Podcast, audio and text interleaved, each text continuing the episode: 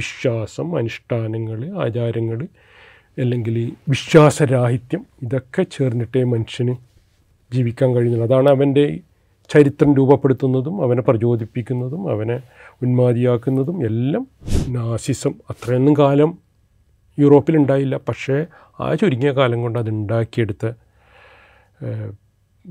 ദുരന്തങ്ങൾ അത് അതിഭീകരമാണ് യാത്രയും ദോഹയിലെ പ്രവാസ അനുഭവങ്ങളും മാറ്റി നിർത്തിയാൽ പുസ്തകങ്ങളിൽ ഒറ്റയടിപ്പാതയാണെങ്കിലും മലകളുടെ മൗനമാണെങ്കിലും കാണുന്ന മറ്റൊരു പ്രധാന മേഖല പുസ്തകാസ്വാദനങ്ങളും പ്രതിഭാപരിചയവുമാണ്.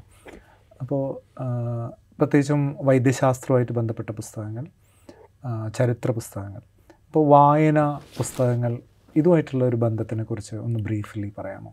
പുസ്തകങ്ങൾ എനിക്ക് എപ്പോഴും എന്റെ കൂടെ ഒരു പുസ്തകങ്ങൾ ഉണ്ടായിരുന്നു ഞാൻ എനിക്കൊരു ഇതൊരു ഞാനൊരു എക്സാജറേറ്റ് വളരെ ഹ്യൂമിലിറ്റിയോടെ തന്നെയാണ് ഞാൻ പറയുന്നത്. അതാണ് നമ്മുടെ ഒരു ഈ ആത്മാംശം കലർത്തി പറയുന്ന നേരത്ത് നമ്മൾ നമ്മളെക്കുറിച്ച് എന്തെങ്കിലുമൊക്കെ പറയേണ്ടിയും വരുമല്ലോ. അപ്പോൾ പിന്നെ ഞാൻ വായിച്ചാലും ഇല്ലെങ്കിലും ഒരു യാത്ര പോവാണ്. എന്റെ കയ്യിലൊരു പുസ്തകം ഇല്ലെങ്കിൽ എനിക്കൊരു ഒരു അതിനൊരു അൺകംഫോർട്ടബിൾ ആവുന്നു അതും നമ്മൾ നമ്മുടെ ഉള്ളിലുള്ള ചോദ്യങ്ങൾക്ക് ഉത്തരം തേടുന്നത് കൊണ്ടായിരിക്കും പലപ്പോഴും നമ്മുടെ ഒരു വായനക്കാ ഒരു ഒരു എഴുത്തുകാരനെ നമ്മൾ ആശ്രയിക്കുന്നത്. ആ എഴുത്തുകാരിൽ ചിലരുണ്ടാവും. നമ്മളുടെ അതേ ചോദ്യങ്ങൾ ചോദിച്ച വേറെ എഴുത്തുകാരനെ കാണുമ്പോൾ നമുക്ക് അദ്ദേഹത്തോട് ഭയങ്കരമായൊരു സ്നേഹം തോന്നും. അപ്പോൾ അങ്ങനെ സ്നേഹം തോന്നുന്നത് എനിക്ക് ഒരിക്കലും ഞാൻ എന്റെ ഒരു ഇത്ര വർഷങ്ങൾ കഴിഞ്ഞിട്ടും എല്ലാ കാലത്തും ഒരു മനസ്സിൽ ഒരു വലിയൊരു ഒരു ടവറിങ് ഫിഗറായിട്ട് ഉള്ള ഒരാളാണ് ഈ ബഗോവിച്ച്. മുപ്പത് കൊല്ലം മുമ്പ് വായിച്ചതാണെങ്കിൽ പോലും ആ മുപ്പത് കൊല്ലം കൊണ്ട് അദ്ദേഹം അത് കഴിഞ്ഞ് എന്റെ അനുഭവങ്ങൾ എത്രയോ കൂടിയിട്ടുണ്ടാവും. ഞാൻ പ്രായം കൊണ്ടും ബാക്കി അനുഭവങ്ങൾ കൊണ്ടെല്ലാം നമ്മളുടെ ലോകം വലുതായിട്ടുണ്ട്. അദ്ദേഹമാണെന്നുണ്ടെങ്കിൽ മരിച്ചൊക്കെ പോയി. പക്ഷെ എന്നാലും ആ പുസ്തകം കൊണ്ടുവന്ന വെളിച്ചം എപ്പോഴും മനസ്സിൽ അങ്ങനെ തന്നെ ഒരു ഒരു ആ ദീപ്തിയും ആ വെളിച്ചും ഒരു വഴികാട്ടിയായിട്ട് മനസ്സിൽ നിറഞ്ഞു നിൽക്കുന്നുണ്ട്. അതേപടി അസദിന്റെ പുസ്തകങ്ങൾ. ചില പുസ്തകങ്ങൾ അങ്ങനെയാണ്. നമ്മൾക്കൊരു അതിൽ ഈ അടുത്താണ് ഞാൻ ഈ സോർബ ദ ഗ്രീക്ക് വായിച്ചത്. മുമ്പേ പലപ്പോഴും കേട്ടിരുന്നെങ്കിലും വായിച്ചിരുന്നില്ല. ഞാൻ ഗ്രീസിൽ പോയി. പക്ഷെ അദ്ദേഹത്തിന് എത്തോസ് ആ മലകളിങ്ങനെ ഞാൻ പോയില്ല. അതിന് പകരം വേറെ മൊണാസ്ട്രീസ് എല്ലാം കാണാൻ വേണ്ടിയിട്ടാണ് പോയത്. അപ്പോൾ ആ മൊണ ഇങ്ങനെയുള്ളൊരു മൊണാസ്ട്രിയിലാണല്ലോ ഈ കസാൻ സക്കിസും ചില കാലങ്ങളിൽ അദ്ദേഹം ജീവിതം ചെലവഴിച്ചത്. അത് കഴിഞ്ഞ് വീണ്ടും ഞാൻ ഈ സോർബാദ ഗ്രീക്ക് അതിന് ഉത്തരമല്ല പറയുന്നത്. അതിൽ ഈ ചോദ്യങ്ങളാണ് മനുഷ്യന്റെ മനസ്സിലുള്ള ചോദ്യങ്ങളെല്ലാം പുറത്തെടുത്ത് ഒരു കഥയുടെ ഫ്രെയിം വർക്കിനകത്ത് നിന്നിട്ടുള്ള ഒരു ഫിക്ഷന്റെ അകത്ത് നിന്നിട്ടുള്ള ഫിലോസഫിക്കൽ ആയിട്ടുള്ള വിചാരങ്ങളാണ് അതിലുള്ളത്. അതിന്റെ ഒരു രൂപം ഒരു ഒരു കഥയുടെ രൂപത്തിനകത്തത് കൊണ്ടുവന്നേ ഉള്ളൂ. പക്ഷെ അത് അതിലുള്ള തീം വളരെ ഫിലോസഫിക്കലാണ് അപ്പോൾ ഇതൊക്കെയാണ് പുസ്തക വായനയെക്കുറിച്ച് പറയാനുള്ളത് യാത്രയിൽ കാണുന്ന മേഖല അപ്പോൾ സെമിറ്റിക് മതങ്ങളുടെ പാരസ്പര്യം അതിന്റെ ഒരു സാഹോദര്യ പൈതൃകം ഇത് താങ്കളെ ആകർഷിക്കുന്നതായിട്ട് തോന്നാറുണ്ട്. യാത്രയിൽ യാത്രയ്ക്ക് വേണ്ടി തിരഞ്ഞെടുക്കുന്ന സ്ഥലങ്ങളിൽ അവിടെ എത്തിച്ചേർന്നതിന് ശേഷം നടത്തുന്ന നിരീക്ഷണങ്ങളിൽ ഒക്കെ ഇത് പ്രകടമാണ്. അതേസമയത്ത് കുരിശുദ്ധം ഉൾപ്പെടെയുള്ള ചരിത്രത്തിലെ സന്ത്രാസങ്ങളെക്കുറിച്ചും വൈരുദ്ധ്യങ്ങളെക്കുറിച്ചും ഒക്കെ താങ്കൾ വേദനയോടെ എഴുതുന്നുണ്ട്. അപ്പോൾ ഈ പ്രത്യേകിച്ചും ഇപ്പോൾ ഗാസയിൽ ഒരു വംശഹത്യയൊക്കെ നടന്നുകൊണ്ടിരിക്കുന്നതിന്റെ പശ്ചാത്തലത്തിൽ ഈ സെമിറ്റിക് മതങ്ങളുടെ ഒരു ബന്ധത്തെക്കുറിച്ച് ചരിത്രപരമായ ബന്ധത്തെക്കുറിച്ച് അത് താങ്കളിൽ ഉണ്ടാക്കുന്ന സ്വാധീനത്തെക്കുറിച്ച് ഒന്ന് പറയാമോ? അതെ. ഞാൻ ഒരു അനുഭവങ്ങളിലൂടെ തന്നെ വേണമെങ്കിൽ പറയാം. എഫ് എസ് സിസ് എന്ന് പറഞ്ഞാൽ ഇത് തുർക്കിയിലുള്ള ഒരു സ്ഥലമാണ്. ഞാൻ അവിടെ പോയപ്പോൾ നമ്മളുടെ കൂടെ അന്ന് കാലിഫോർണിയയിൽ നിന്ന് ഞാൻ വേറെ വഴി എന്റെ കൂട്ടുകാരുടെ കൂടെയാണ് ഞാൻ പോയത്. അതേ നേരത്ത് അതേ ബസ്സിലായിരുന്നോ? വേറെ ബസ്സിൽ വന്നിറങ്ങിയതാണെന്ന് എനിക്കിപ്പോഴും ഓർമ്മയില്ല. കാലിഫോർണിയ എന്നുള്ളൊരു പ്രായമുള്ളൊരു ക്രിസ്ത്യൻ സ്ത്രീ ഈ എഫ് എസ് എസ് കാണാൻ വന്നിട്ടുണ്ട്. അപ്പോൾ എഫ് എസ് എസിന്റെ ചരിത്രം. അത് ചരിത്രം എന്നും പറയാം. ഏതായാലും ആളുകളുടെ വിശ്വാസമായിട്ട് ഇഴകിച്ചേർന്ന ഒരു ഒരു എഫ് എസ് എസിനെ കുറിച്ചുള്ളൊരു വിവരണം എന്താന്ന് പറഞ്ഞു കഴിഞ്ഞാൽ എഫ് എസ് എസിന്റെ ഒരു ചാപ്പലുണ്ട്. അവിടെ കന്യാമറിയം അവർ കുറച്ച് കാലം അവിടെ ജീവിച്ചിരുന്നു എന്നാണ് പറയപ്പെടുന്നത്. അത് ശരിക്കും അതിന് ചരിത്രരേഖകൾ ഉണ്ടാവുമെന്ന് നമ്മൾക്കിപ്പം പറയാൻ എനിക്ക് പറയാൻ സാധിക്കില്ല പക്ഷേ അങ്ങനെയാണ് വിശ്വസിക്കപ്പെടുന്നത്. അത് കാണാനാണ് ആളുകൾ വരുന്നത്. ഞാനും പോയത് അതിന് വേണ്ടിയിട്ടാണ്. ചെറിയൊരു കുന്നുംപുറത്തുള്ളൊരു ചാപ്പൽ അതിൽ കന്യാമറിയം അവരുടെ ജീവിതത്തിലെ ഒരു ഭാഗം അവിടെ ചെലവഴിച്ചിരുന്നു എന്നുള്ളതാണ്. അതിന്റെ ചുറ്റുമുള്ള മതിലിൽ ഖുർആാനിൽ മറിയത്തിനെക്കുറിച്ചുള്ള പല വേഴ്സസും പല ഭാഷകളിലായിട്ട് യൂറോപ്യൻ പല ഭാഷകളിലായിട്ട് ഇംഗ്ലീഷ് സ്പാനിഷ് ഫ്രഞ്ച് അങ്ങനെ ആ ടർക്കിഷ് ടൂറിസ്റ്റ് അതോറിറ്റി എഴുതി വെച്ചിട്ടുണ്ട്. അത് ഈ കാലിഫോർണിയ എന്നുള്ള ഈ പ്രായമുള്ള ക്രിസ്ത്യൻ സ്ത്രീ അത് വായിച്ചു. അത് വായിച്ചു കഴിഞ്ഞിട്ടേ ലിറ്ററലി ഞാൻ ശരിക്കും ഒരു എക്സാജറേഷൻ ഇല്ലാതെ അവർ കരഞ്ഞുകൊണ്ട് കണ്ണിൽ വെള്ളം നിറഞ്ഞിട്ട് കാരണം അവർ ഞാൻ മനസ്സിലാക്കുന്ന അവർ വളരെ ഭക്തിയൊക്കെയുള്ള ഒരു കത്തോലിക്ക സ്ത്രീയാണെന്നാണ്. അവർക്ക് എന്നോട് വന്നിട്ട് പറഞ്ഞു ഞാൻ ഞാനെങ്ങനെ മുസ്ലിമാണെന്നുള്ളത് അറിഞ്ഞതൊന്നും എനിക്കിപ്പോഴത് ഓർമ്മയില്ല. അവരെന്നോട് പറഞ്ഞു നിങ്ങൾ യേശുവിനെ വളരെയേറെ ആദരിക്കുന്ന എനിക്കറിയായിരുന്നു. പക്ഷെ കന്യാമറിയത്തിന് ഇത്ര ആദരിക്കുന്നുണ്ടെന്ന് ഞങ്ങൾക്ക് എനിക്കറിയില്ലായിരുന്നു അതെനിക്കൊരു പുതിയൊരു അറിവാണ്. പക്ഷെ പിന്നെ ഇവിടെ വെച്ചിട്ടാണ് നമ്മൾ തമ്മിൽ ഇങ്ങനെ ഒരു ഈ ഒരു സംഘർഷവും ഒരു ഒരു വിശ്വാസക്കുറവും ഒക്കെ വന്നത്. അത് അവരോട് അവരെന്നോട് ചോദിക്കുന്നതിന് പകരം അവരോട് തന്നെ ചോദിച്ചിരുന്ന ഒരാളിങ്ങനെ പിറുവിറുത്ത് പറയുന്നത് പടിയാണ് എനിക്ക് തോന്നിയത്. എന്നിട്ട് അവരെന്നെ പറഞ്ഞു ഞാൻ നിങ്ങളെക്കുറിച്ച് വല്ല നോക്ക്. ഞങ്ങൾ തന്നെ അയർലാൻഡിൽ ഞങ്ങൾ അവർ പറഞ്ഞ വാക്കാ ഞാൻ പറഞ്ഞു അയർലാൻഡിൽ നിന്ന് ഞങ്ങളുടെ രണ്ട് സബ് കത്തോലിക്കരും പൊട്ടസ്റ്റന്റുകാരും തമ്മിലൊക്കെയുള്ള ഏറ്റുമുട്ടലിനെ കുറിച്ചൊക്കെ ഒരു ഓർത്തിട്ട് അവരുടെ പ്രായം കുറച്ചധികം പ്രായമൊക്കെ ഉണ്ട് അപ്പം ചിലപ്പോൾ എനിക്ക് തോന്നുന്നത് അവരുടെ ചരിത്രം കൂടി അതിൽ അനുഭവം കൂടി അതിൽ ചേർന്നിട്ടുണ്ടാവുമായിരിക്കും. ഇതൊരു കഥ. വേറൊരു ദിവസം എന്റെ കൂടെ യു എസ് നിന്ന് നമ്മുടെ കൂടെ വന്ന് ജോലി ചെയ്യുന്ന എന്നെക്കാളും എന്റെ അതേ പ്രായം എന്ന് വേണമെങ്കിൽ പറയാം. ആ പ്രായമുള്ള ഒരു ഡോക്ടർ ഫീമെയിൽ ഡോക്ടർ അവർ വളരെ വായിക്കാനൊക്കെ താല്പര്യമുള്ള ഡോക്ടറായിരുന്നു. അവരും അമേരിക്കക്ക് പുറത്തുള്ള ലോകം ആദ്യമായിട്ട് കാണുകയാണ്. അന്ന് നമ്മളുടെ അവിടെ വന്ന് ജോലി ചെയ്യുകയാണ്. വൈറ്റ് അമേരിക്കൻ സ്ത്രീ ഡോക്ടർ ഒരു മുഹർണ മാസം എന്തോ ഒരു ഡിസ്കഷനിൽ വന്നപ്പം ഞാൻ പറഞ്ഞു ഇത് ഞങ്ങൾ നോമ്പെടുക്കുന്ന ദിവസമാണ്. അപ്പോൾ അവർക്ക് നമ്മുടെ റമദാനിൽ നോമ്പ് അവർക്കും അറിയാം. ഇതെന്തിനാണ് നിങ്ങൾ നോമ്പ് ഞാൻ പറഞ്ഞു ഞങ്ങളുടെ ഒരു ചരി വിശ്വാസം അനുസരിച്ചിട്ട് ഈ മാസത്തിലാണ് ഈ ഈ ദിവസം അറബി ഈ ലൂനാർ കലണ്ടർ അനുസരിച്ച് ഈ ദിവസമാണ് യഹൂദർ അവരുടെ ബോണ്ടേജിൽ നിന്ന് രക്ഷപ്പെടുന്നതും അവർ ഈജിപ്തിൽ നിന്ന് മൂസ പ്രവാചകന്റെ കൂടെ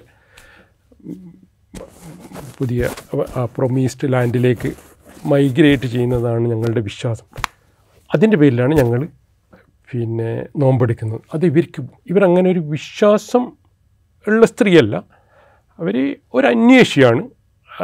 ഒരു സ്കെപ്റ്റിക് എന്ന് വേണമെങ്കിൽ പറയാം ഒരു അഗ്നോസ്റ്റിക് എന്ന് വേണമെങ്കിൽ പറയാം.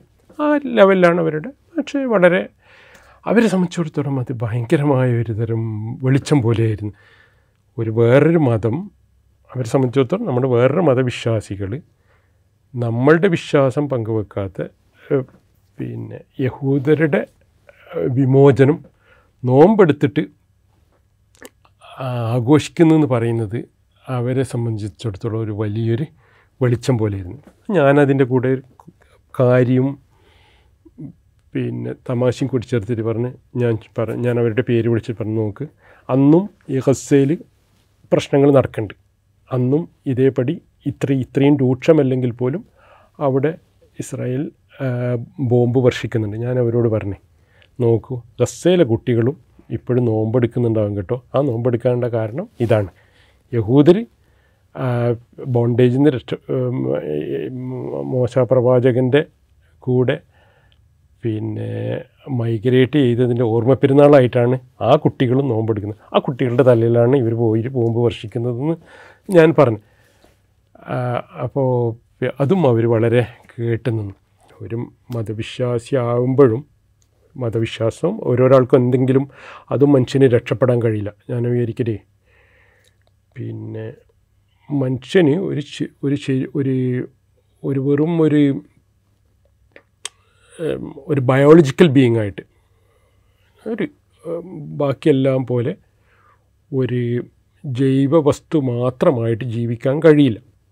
അവൻ വിശ്വാസം അനുഷ്ഠാനങ്ങൾ ആചാരങ്ങൾ അല്ലെങ്കിൽ വിശ്വാസരാഹിത്യം ഇതൊക്കെ ചേർന്നിട്ടേ മനുഷ്യന് ജീവിക്കാൻ കഴിയുന്നത് അതാണ് അവന്റെ ചരിത്രം രൂപപ്പെടുത്തുന്നതും അവനെ പ്രചോദിപ്പിക്കുന്നതും അവനെ ഉന്മാതിയാക്കുന്നതും എല്ലാം ഈ ഇതൊക്കെ ചേർന്നിട്ടാണ്. പക്ഷേ കാരണം അവൻ നമ്മൾ ആദ്യം പറഞ്ഞ രീതിയിൽ ഓരോ മനുഷ്യനും ഓരോ മീനിങ് സീക്കറാണ് അവൻ അവന്റെ അവന്റെ ജീവിതത്തിന്റെ പരമമായ അർത്ഥം അന്വേഷിച്ചു കൊണ്ടിരിക്കുന്നു. അവനും അവൻ വളരെ വലിയ ശാസ്ത്രകാരനാവട്ടെ സാധാരണ മനുഷ്യനാവട്ടെ എല്ലാ ആളുകളും അവരവരുടെ ആ ബൗദ്ധിക പരിമിതികൾക്ക് അകത്ത് നിർന്നിട്ട് ഈ ഫണ്ടമെന്റലായിട്ടുള്ള അടിസ്ഥാനപരമായ ചോദ്യങ്ങൾ ചോദിച്ചു കൊണ്ടിരിക്കുന്നു. പല പല വിശ്വാസങ്ങളിലും പല അങ്ങനെ അവൻ പല വിശ്വാസങ്ങളിലും എത്തും. ആ വിശ്വാസത്തിനകത്ത് നിന്നിട്ട് എങ്ങനെ ഒരു ഒരു പൊതു മനുഷ്യന്റെ നന്മകൾക്ക് പറ്റാവുന്നത്ര ബാക്കി സഹവർത്തിത്വത്തിന്റെ മേഖലകൾ മറ്റ് വിശ്വാസങ്ങളും മറ്റ് സംസ്കാരങ്ങളും മറ്റ് രാജ്യങ്ങളുമായിട്ട് ഉണ്ടാക്കിയെടുക്കാം. അതാണ് നമ്മളൊന്ന് അന്വേഷിക്കേണ്ടത്. അതാണ് ഞാനും എഴുത്തിൽ അന്വേഷിക്കാറുള്ളത്. ഇന്ത്യയിലെ വർഗീയതയുടെ വളർച്ച അല്ലെങ്കിൽ ഇവിടുത്തെ ഫാസിസം താങ്കൾ അലോസരപ്പെടുത്തുന്ന ഒരു വിഷയമായിട്ട് എഴുത്തിൽ കടന്നു വരുന്നുണ്ട്. അപ്പോൾ ഒരു ഒരു പ്രവാസി ഖത്തറിലിരുന്ന് നോക്കുമ്പോൾ എങ്ങനെയാണ് ഇവിടുത്തെ ഇന്ത്യയിലെ മാറുന്ന രാഷ്ട്രീയത്തെ കാണുന്നത്? ഒരു എഴുത്തുകാരൻ എന്നുള്ള നിലയ്ക്ക് ഉള്ള നമ്മളുടെ പ്രതികരണങ്ങൾ എത്ര ദുർബലമാണ് എത്ര ശക്തമാണ്? അതിനെ അതിനെക്കുറിച്ച് എന്താണ് തോന്നുന്നത്? നമ്മുടെ ഒരു മനുഷ്യപക്ഷത്തുള്ള ഏതൊരാൾ ആളെയും ഇങ്ങനെയുള്ള വളരെ ആത്യന്തികമായ തത്വശാസ്ത്രങ്ങളും ഒരു അത്യ ആത്യന്തിക രാഷ്ട്രീയം ഈ ഫാഷിസം എന്നൊക്കെ പറയുന്നത് അത് അലോസരപ്പെടുത്തും. അതിന് ഇതൊന്നും ഒരുപാട് കാലം നിലനിൽക്കില്ല എന്നാണ് നമ്മുടെ ചരിത്രം നമ്മൾ പഠിക്കുന്നത്. പക്ഷേ ആ ചുരുങ്ങിയ കാലം കൊണ്ട് പരമാവധി ഡിസ്ട്രക്ഷൻ അതിന് ഉണ്ടാക്കിയെടുക്കാൻ കഴിയും. ഇപ്പം ഇവരുടെ ഹിറ്റ്ലറുടെ നാസിസം അത്രയൊന്നും കാലം യൂറോപ്പിലുണ്ടായില്ല. പക്ഷേ ആ ചുരുങ്ങിയ കാലം കൊണ്ട് അത് ഉണ്ടാക്കിയെടുത്ത ദുരന്തങ്ങൾ അത് അതിഭീകരാണ്. അത് ഏത് ആശയത്തിനും അത് ആ പടി ഇന്ത്യ പടി ഇത്രയും ഇന്ത്യക്കൊരു ഇന്ത്യ ലോകത്താകെ അറിയപ്പെടുന്ന ഒരു ഗാന്ധിജിയുടെ ഇന്ത്യ അതിന് മുമ്പേ ഉള്ളൊരു ഒരുപാട് ഒരു ഇന്ത്യ ഇന്ത്യയിൽ ജാതിപരമായിട്ടുള്ള വിവേചനങ്ങൾ അതിന്റെ പേരിലുള്ള അക്രമങ്ങൾ അതിന്റെ പേരിലുള്ള ഉച്ചനീചത്വങ്ങൾ ഇതൊക്കെ ഒരു ഭാഗത്ത് ഉണ്ടാകുമ്പോൾ തന്നെ ഇന്ത്യ എന്ന് പറയുന്നത് ഒരു വലിയൊരു ധർമ്മബോധത്തിന്റെയും മനുഷ്യന്റെ ചിന്തയുടെയൊക്കെ ഒരു കേന്ദ്രമാണ്. ഒരുപാട് ബുദ്ധനാണെങ്കിലും ഗുരുനാനാക്കാണെങ്കിലും അങ്ങനെ ഒരുപാട് ആളുകൾ ജീവിച്ചു പോയ അത് ഇസ്ലാമിന്റെ പല പ്രതിഭാശാലികളാണെങ്കിലൊക്കെ ജീവിച്ചൊരു മണ്ണാണ്. ആ രീതിയിൽ ഇന്ത്യക്കൊരു വലിയൊരു പേരും ലോകത്താകെ ഉണ്ട് ഇന്ത്യക്കാരെന്ന് പറയുന്നത് നമ്മൾക്ക് ഇന്ത്യയിൽ ഉണ്ടാവുമ്പോൾ നമ്മളെ നമ്മൾക്ക് ഇതിനകത്തുള്ള വൈരുദ്ധ്യങ്ങൾ അറിയും. പക്ഷേ പുറമേ നോക്കുന്ന ആൾക്കാർക്ക് ഇങ്ങനെ ആയിരുന്നില്ല അവർ ഇന്ത്യനെ കണ്ടിരുന്നത്. ഇന്ത്യ ഒരു വളരെ സൗമ്യമായൊരു മതാത്മകതയുടെ ഒരു സ്ഥലമായിട്ടാണ് ഒരു രാജ്യമായിട്ടാണ് ലോകത്ത് അറിയപ്പെട്ടിരുന്നത്. ആ രാജ്യമാണ് ഇന്ന് നമ്മളെല്ലാം അലോസരപ്പെടുത്തുന്ന വേറൊരു രാഷ്ട്രീയ ദിശയിലേക്ക് പോകുന്നത്. ഞാനിതിൽ മനസ്സിലാക്കി വന്നേ ഒരു നമ്മൾക്ക് തോന്നും ഈ സമൂഹം എന്ന് പറഞ്ഞാൽ എന്താണ്? അത് വ്യക്തികൾ ചേർന്നിട്ടുള്ള അതാണോ? ഈ ഹോൾ എന്ന് പറയുന്നത് ഹോൾ അത് ഈ അതിന്റെ ആ ഇൻഡിവിജ്വൽ പീസസ് പാർട്സിന്റെ സമ്മാണോ അതോ അത് വേറെ തന്നെ ഒരു അസ്തിത്വമാണോ? എനിക്ക് തോന്നുന്നത് അത് വേറെ തന്നെ ഒരു അസ്തിത്വമാണെന്നാണ്. ഇപ്പോൾ കാട് കാടിന്റെ സൗന്ദര്യം കാടിന്റെ നിഗൂഢത കാടിന്റെ സംഗീതം അത് നമ്മൾക്ക് ഓരോ എൽ ഒരു ഒരു അതിന് അതിനകത്തുള്ള ഒരുപാട് കുറേ മരങ്ങൾ ചേർന്നിട്ടാണ് കാടെന്ന് പറയാമെങ്കിലും ആ മരങ്ങൾ ചേർന്ന് കാടാവുന്നത് കാടിന് വേറൊരു തരം ഡയമെൻഷനാണ് ഉണ്ടാവുന്നത്. അതുപടി നമ്മളിപ്പോൾ നാടുകളിലെല്ലാം പോയാൽ ഒരു വ്യക്തി നിങ്ങളോട് ഒരു ഇന്ത്യ ആകെ നിങ്ങൾ കറങ്ങുകയാണെന്ന് വിചാരിച്ചോളി. നിങ്ങൾക്ക് എനിക്ക് ഉറപ്പ് നമ്മൾക്ക് പറയാൻ സാധിക്കും. നിങ്ങൾക്ക് കിട്ടുന്ന അനുഭവങ്ങളിൽ തൊണ്ണൂറ് ശതമാനത്തിൽ കൂടുതൽ നല്ല അനുഭവങ്ങളേ ഉണ്ടാവുള്ളൂ. നിങ്ങളെ സഹായിക്കുന്ന ആളുകളായിരിക്കും നിങ്ങളെ നിങ്ങളുടെ പേരിന്റെ പേരിൽ നിങ്ങളുടെ ഭാഷയുടെയോ നിങ്ങളുടെ വേഷത്തിന്റെയോ പേരിൽ നിങ്ങളോട് എന്തെങ്കിലും തരത്തിലുള്ള അസഹിഷ്ണുത കാണിക്കുന്ന ആളുകളെ വളരെ അപൂർവമായിട്ട് നിങ്ങൾ കണ്ടുമുട്ടുള്ളൂ. അത് ഏത് രാജ്യത്താണെങ്കിലും അങ്ങനെയാണ്. പക്ഷേ ഇതൊരു രാഷ്ട്രീയം ആയി വരുന്നതോടെ ആ രാഷ്ട്രീയ ആ സമൂഹത്തിന്റെ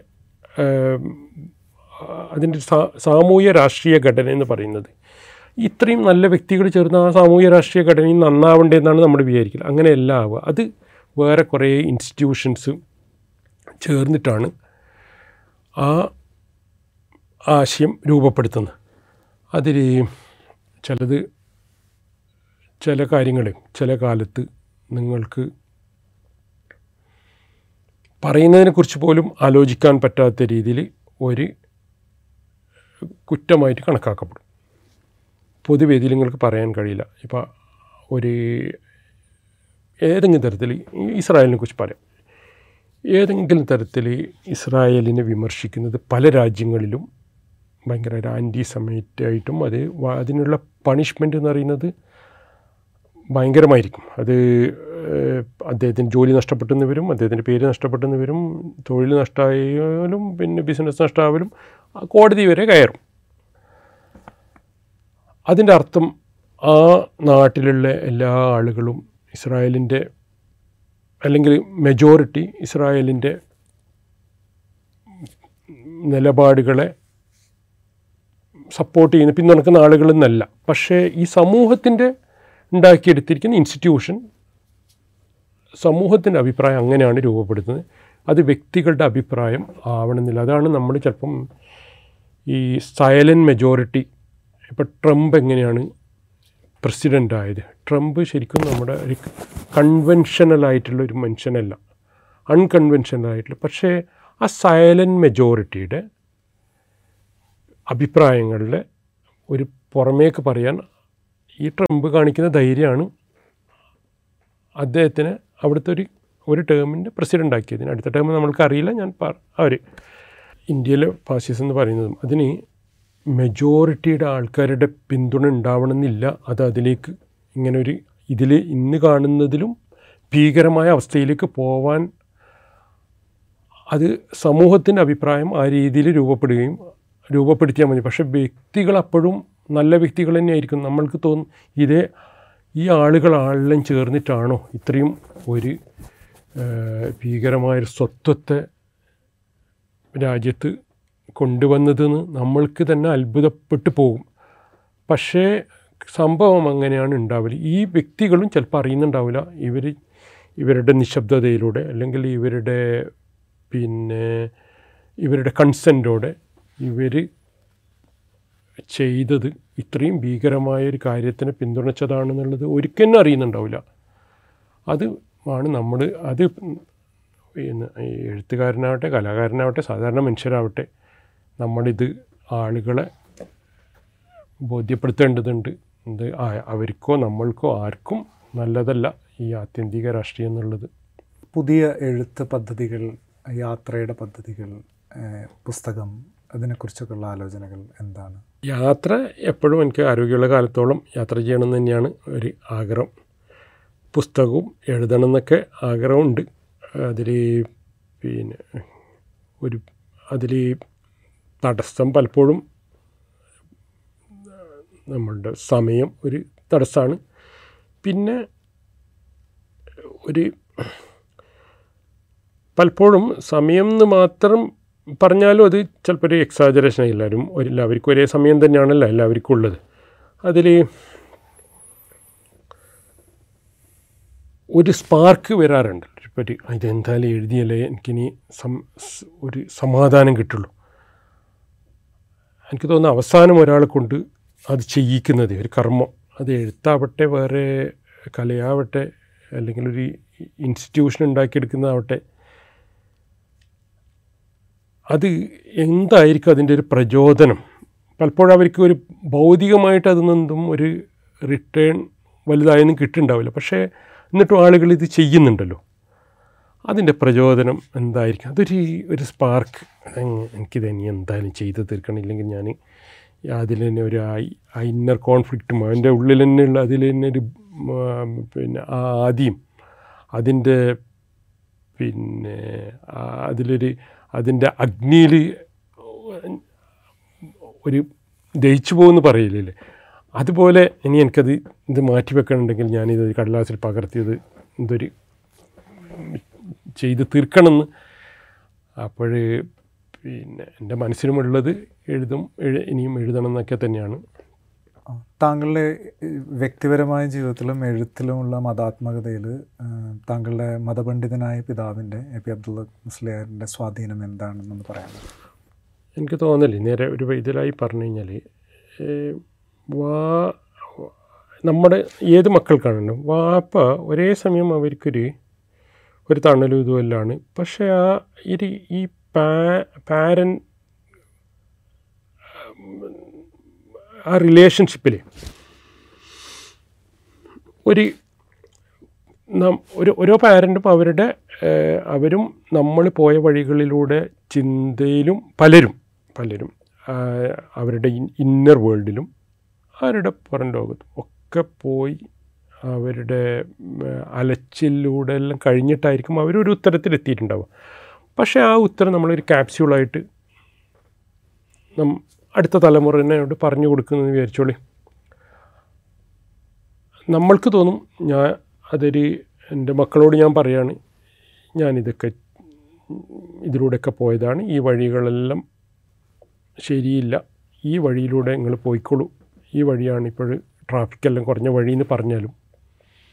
ചിലപ്പോൾ അവർ കേട്ടില്ല എന്ന് വരും. അവരും എക്സ്പെരിമെന്റ് ചെയ്തിട്ട് ഒന്നുകൂടി ആ വളഞ്ഞ വഴിയെല്ലാം ഒന്ന് നോക്കി നം അപ്പോൾ നമ്മൾക്ക് തോന്നും ഞാൻ പറഞ്ഞത് കേട്ടിരുന്നെങ്കിൽ അരമണിക്കൂർ കൊണ്ട് ചെയ്തു തീർക്കാമെന്നാണ് ഇവരിപ്പം നാല് ദിവസം നാല് മണിക്കൂർ എടുത്തത് കാരണം പക്ഷേ മനുഷ്യന്റെ പിന്നെ സ്വഭാവം അങ്ങനെയാണ്. അതിൽ നമ്മളൊരു നമ്മൾ ഒരു ഡൈനാമിക്കാണ് ഇതിപ്പോൾ ഒരു ഒരു വാപ്പയുടെ വാപ്പയുടെയും ഉമ്മയുടെ അത് എല്ലാവരുടെയും എല്ലാവരുടെ ജീവിതത്തിലും ഉണ്ടാവുമല്ലോ. ആ സ്വാധീനം പലതരത്തിലുണ്ടാവും. എന്റെ ഇതിലും ഉണ്ടായിട്ടുണ്ട്. ഒരു മതപശ്ചാത്തലമുള്ള കുടുംബമാണ് നമ്മുടേത്. അതിൽ മതപശ്ചാത്തലം എന്ന് മാത്രമല്ല അത് ഒരു മതം ജീവിതത്തിന്റെ ഒരു പ്രധാന ഭാഗം എന്നുള്ളത് തന്നെ പറയാം. അതിന്റെ അതുകൊണ്ട് ചെറുതാകുമ്പോൾ തന്നെ ഒരു മതവിദ്യാഭ്യാസം കിട്ടിയിട്ടുണ്ട്. പിന്നെ സാധാരണ എന്റെ പ്രായത്തിൽ അക്കാലത്ത് കാലത്ത് കിട്ടുന്നതിനേക്കാളും കുറച്ചധികം പഠിച്ചിട്ടുണ്ടോ അത്രയൊക്കെയാണ് അതിൽ എനിക്ക് പറയാനുള്ളത്. വളരെ നന്ദി ഈ അഭിമുഖത്തിൽ പങ്കെടുത്തതിന്. ഇൻസൈറ്റിന്റെ ഈ അധ്യായം ഇവിടെ അവസാനിക്കുകയാണ്. എല്ലാ പ്രേക്ഷകർക്കും നന്ദി.